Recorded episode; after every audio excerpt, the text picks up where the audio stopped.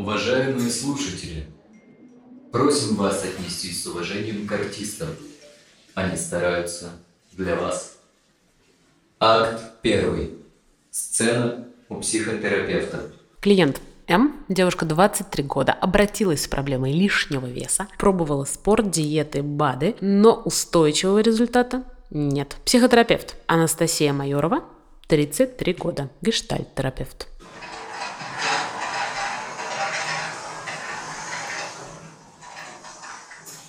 Здравствуйте, как вы? Здравствуйте. Волнуюсь. Первый раз обратилась к психологу. Не знаю, с чего начать. Понимаю. То, что с вами происходит, это нормально. Могу я что-то сделать, чтобы вам стало спокойней? Нет, наверное. Спасибо. Ваша вот, реакция уже успокаивает. Хорошо. Готовы рассказать, что у вас ко мне привело? Да. Меня беспокоит сильно лишний вес. Я, ну, в общем, три года назад начались проблемы. Много чего попробовала. Диеты, спорт, эти добавки, биологические БАДы, короче. Так или иначе, вес все равно возвращается, я срываюсь, руки опускаются. Мне кажется, что обратиться к, к специалисту, к психологу, это вообще мой последний шанс. Угу. Что происходило в вашей жизни три года назад? Ничего особенного. Ну, год три назад мы с э, парнем моим съехались. Я долго этого, конечно, ждала. А насколько долго?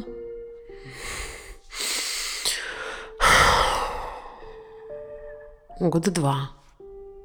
Замечаю, вы так глубоко вздохнули сейчас. Просто думаю о том, что правда долго. У нас в отношениях вообще всегда так долго все происходит. А так, это как? Все очень медленно. Когда я чего-то хочу, это ну, не происходит или очень вообще долго не случается. Ну, в этой ситуации я вообще замуж хотела. Он предложил сначала вместе пожить. Ну, затянулось, вот три года живем. Как вы обычно обходитесь э, с такими историями? Ну, как, вот, как, как в этом случае, так, ну, и соглашаюсь. У меня почему-то какой-то голос в голове все время говорит, бери, что дают, бери, что дают, бери, что дают. Интересно, а чей это может быть голос? Если подумать, ну, на мамин похож. Наверное.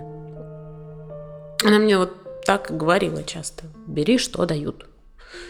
Кажется, преследует меня эта фраза. Похоже, вы как-то до сих пор на нее ориентируетесь. Про что она для вас? Ну, про то, что не важно, что я хочу. И я вообще никому не важна. Если не получаю, ну, значит, не заслужила. Недостойная. И никогда, наверное, не буду. Для меня в этих словах как-то звучит очень много бессилия. Это так?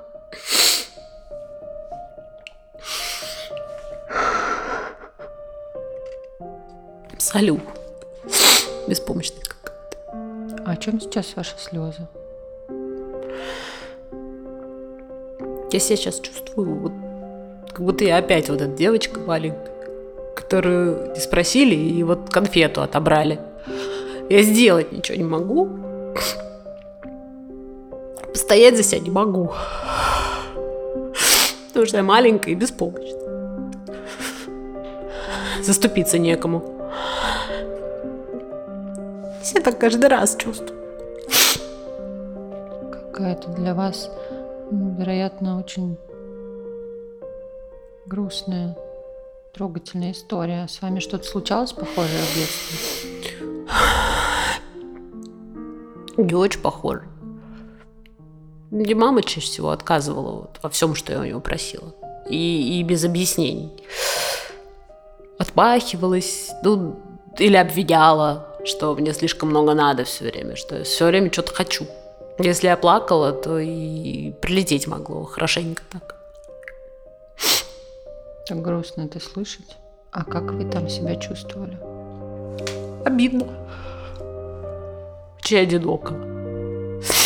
никому я не нужна там.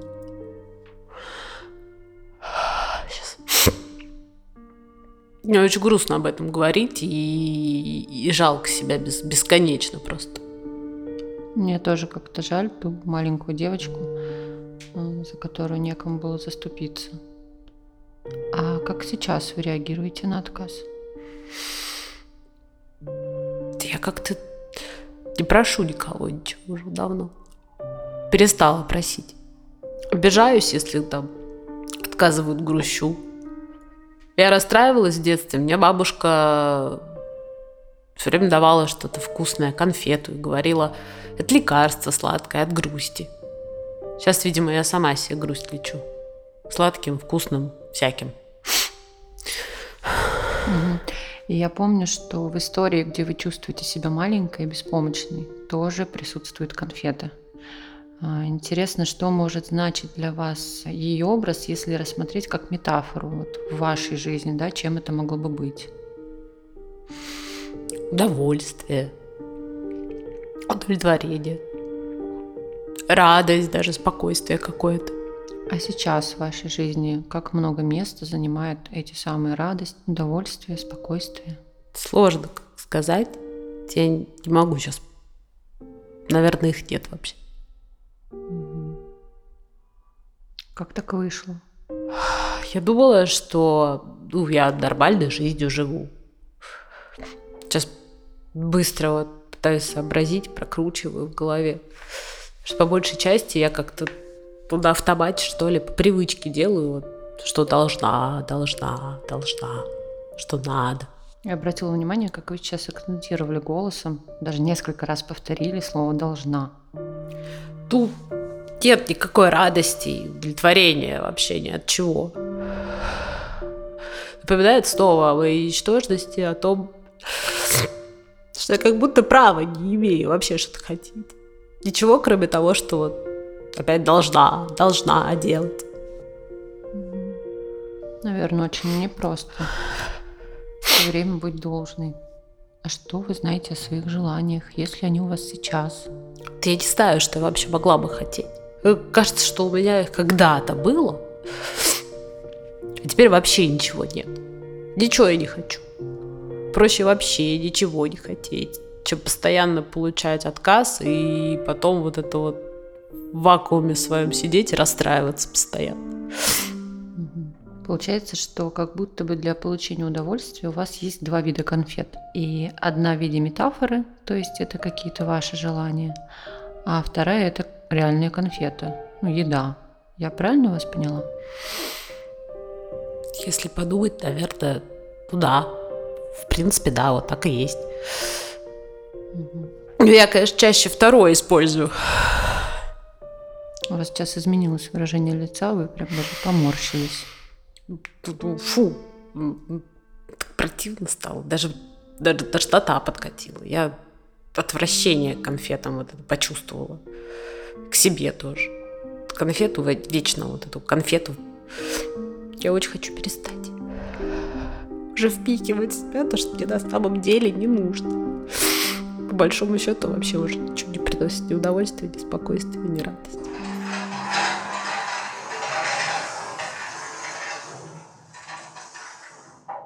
Акт второй. Анализ.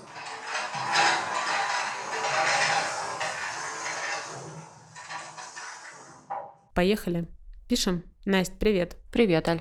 Очень глубокая история была в первом акте. Можешь поделиться, о чем этот собирательный образ? Здесь была история про нарушение пищевого поведения, не путать с РПП. Опишешь проблему образа клиента, которую мы слышали? Может быть, статистику какую-то по нарушению пищевого поведения, возраст людей, которые с этим обращаются? Как я уже озвучила, есть нарушение пищевого поведения, а есть расстройство пищевого поведения, и это две очень разные вещи. При этом нарушение пищевого поведения может быть даже более опасным, так как его часто не замечают, потому что проявления считаются нормой. К ним относятся ограничения, диеты, неадекватное восприятие еды, и заедание эмоций в том числе. Поэтому ввиду своей такой незаметности нарушения пищевого поведения встречается довольно часто, причем возраст и пол здесь никакой роли не играет. Что касается причин, в частности у нашей героини.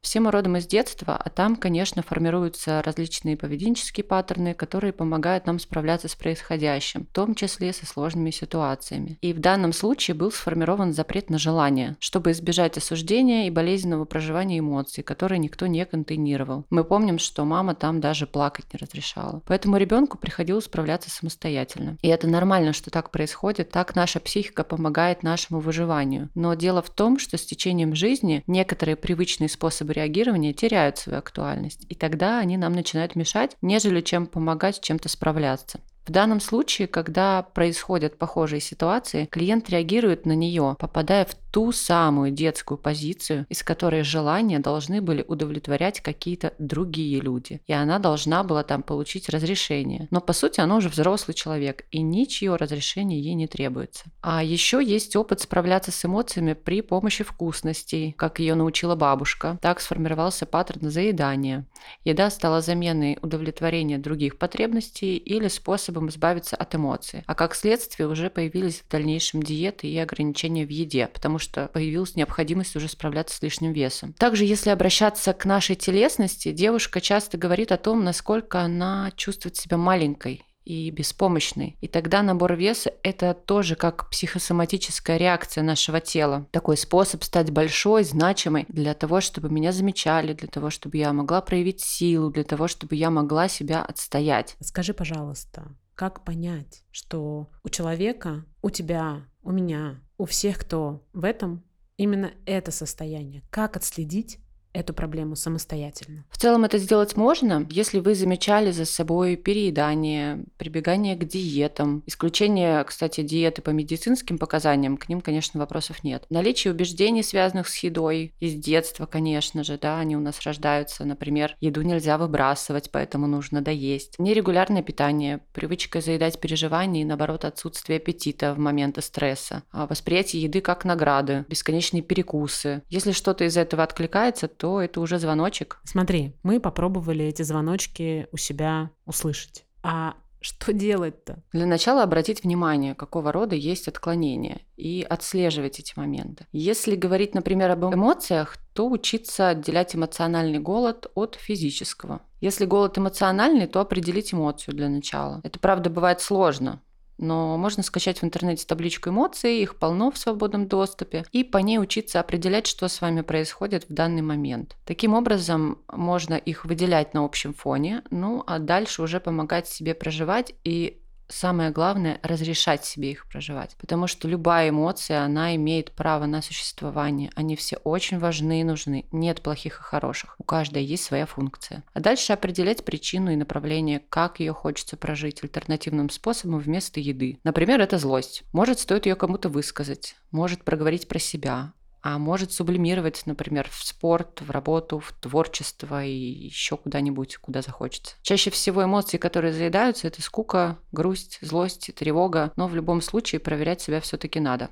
потому что случай может быть другой. Любой эмоции важно дать место. Потому что когда она не осознается и заедается, она на самом деле никуда не девается. Она остается, остается в нашем теле. Поэтому не нужно ее душить в себе, не нужно пытаться ее спрятать поглубже, а нужно дать ей возможность выхода. Это было потрясающе интересно. Вот лично мне, правда. Расскажи, возвращаясь к первому акту, как бы ты работала с клиенткой далее? Здесь была бы работа с ограничениями, об которой она останавливается. Сначала для обнаружения своих желаний, а потом для их реализации. И это важно, потому что было много всего навязанного в детстве, и нужно здесь учиться отделять свои желания от чужих. Важно также уделить внимание установкам, которые связаны с едой, потому что они очень сильно влияют. Работа с агрессией, потому что она подавлена, и ее там много. Поэтому распаковать и учиться с ней взаимодействовать. Ведь агрессию принято считать чем-то плохим. Но на самом деле это не так. Агрессия – это импульс, который способствует движению в направлении потребности. То есть он сам по себе абсолютно нейтрален. Это как палка. А, Ее можно копать и выкопать что-то полезное, а можно пойти и кого-то побить. Вот и с агрессией то же самое. Важно, как ей пользоваться и в какое русло ее направлять. А так это огромная движущая сила, которая не имеет ни знака плюс, ни знака минус. Если вы понимаете, что с вами происходит что-то подобное, не бойтесь обращаться к психологу. Никакая самостоятельная работа не заменит специалиста. Причем это касается как результатов, так и самого процесса, который сам по себе непростой. Ну вот, например, как к врачу обратиться. Можно провести там профессиональную диагностику, сдать анализы, получить соответствующее лечение. А можно почитать в интернете самому себе таблетки назначить, и в итоге вероятность есть только ухудшение состояния. Или без юриста пойти в суд и проиграть. Все-таки каждый должен заниматься своим делом. На этом все. Берегите себя. Над спектаклем работали актер театра Романа Виктюка, Алексей Галкин, гештальт-терапевт, Анастасия Майорова, саунд-дизайнер Игорь, просто Игорь, продюсерка Аля Миркина. Все, пока. Пока.